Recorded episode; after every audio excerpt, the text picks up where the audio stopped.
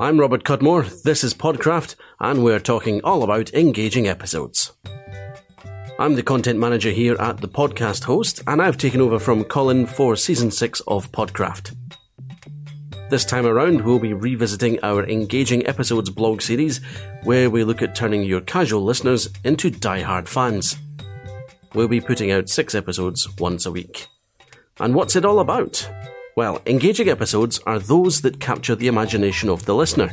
They draw you in, they entertain you, educate you, and inspire you. Basically, this is all about creating content that people love and keeps them coming back for more. But before we get into it, here's some exciting podcasting news.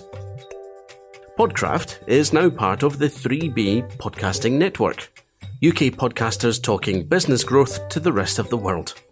Check out our shows at 3bpn.com. So, we've arrived at the penultimate episode of the series as we begin to add the final polish to your production. Chapter 5 Tools and Tips for Podcast Planning Perfection.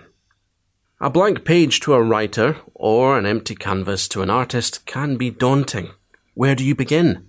How do you start? The same questions probably strike you when you're considering your next podcast episode. Producing an individual podcast or an entire series isn't easy, but being a better podcast planner and an efficient writer can increase your podcasting productivity dramatically. Now, when I use the term writing, remember that the decision on how and what to write is a totally personal thing.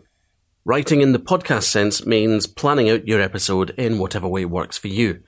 That could be a complete word for word script, it could be a, a, detailed bullet point structure, or it could simply be a loose set of topic headers. Whatever it is, it's still a form of writing, and it will help the planning and structuring of your podcast. Outline, write, edit following the simple plan of creating an outline, writing or planning the structure of your show, and then editing as distinct phases will dramatically improve your efficiency. Whether you write out or simply use this middle phase as a pure plan, it's important to write first and edit later. Writing is a creative task, while editing is very much a logical one. Write the first draft and ignore the temptation to edit as you go. Instead, take a break. Go for a walk and then revisit your first draft as a ruthless editor. The outline. We touched on the benefits of outlining in episode 1. To me, as a writer, it's the most critical stage in the process. Not only will it make you a more efficient podcaster, but it will also ensure that your final show has a structure that works. I've trialed a host of different outlining methods and tools over the years. Text based outlining. You can use any text editor or word processor to create an outline for your show. The simplest way is to produce a bullet point list of the show. Managing, storing, and retrieving multiple text documents can be a challenge. If you like the simple text approach, I'd recommend you use Evernote. It works across all devices and platforms and is especially handy for capturing ideas and thoughts and storing them for later. It's also what Colin uses to create the outlines for every show the podcast host creates. Old school outlining. Some of you might prefer the old fashioned pen and paper approach. Some people I know prefer this approach as it strips away any technology interference and helps them think more clearly. You could get yourself a dedicated notepad for outlining and planning your podcast or simply use a sheet of A4 paper, whatever works for you. You could even use index cards where each element of your show has its own card. The benefit of this approach is that it allows you to shuffle the deck and experiment with changing the order of your show. Mind maps. This is my personal favourite outlining tool. Again, you can sketch these out by hand. Again, you can sketch these out by hand, but getting one of the excellent mind mapping applications that are available today is more efficient. I use iThoughts which I have set up across my iPad, iPhone, and MacBook Air. But others are available and will do just as good a job for you, such as MindNode and FreeMind. Writing. When it comes to writing your script, or at least the set piece moments throughout your show, any word processing application like MS Word, Pages, and so on will do the job. I prefer to write using distraction free applications Uh, this basically means the interface is stripped down to just a, a blinking cursor on a blank screen.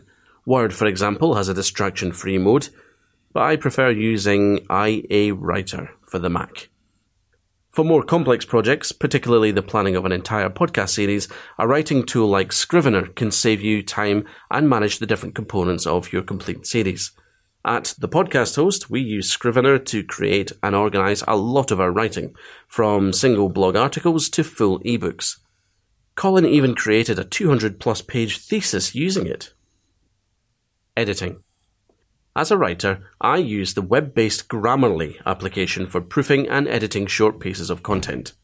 For longer pieces, I'll usually outsource to a proofreader. For podcasting, though, especially for the scripted parts of your show, the web based Hemingway application would be a great alternative.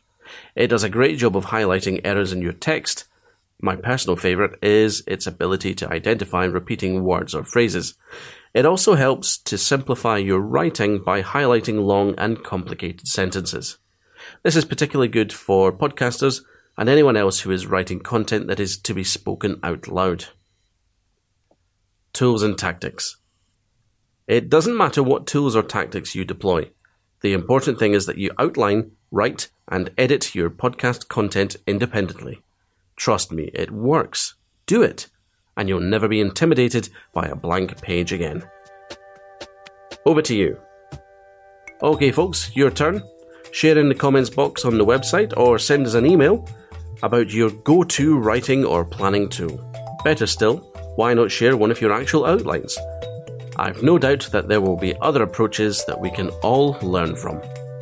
Good luck.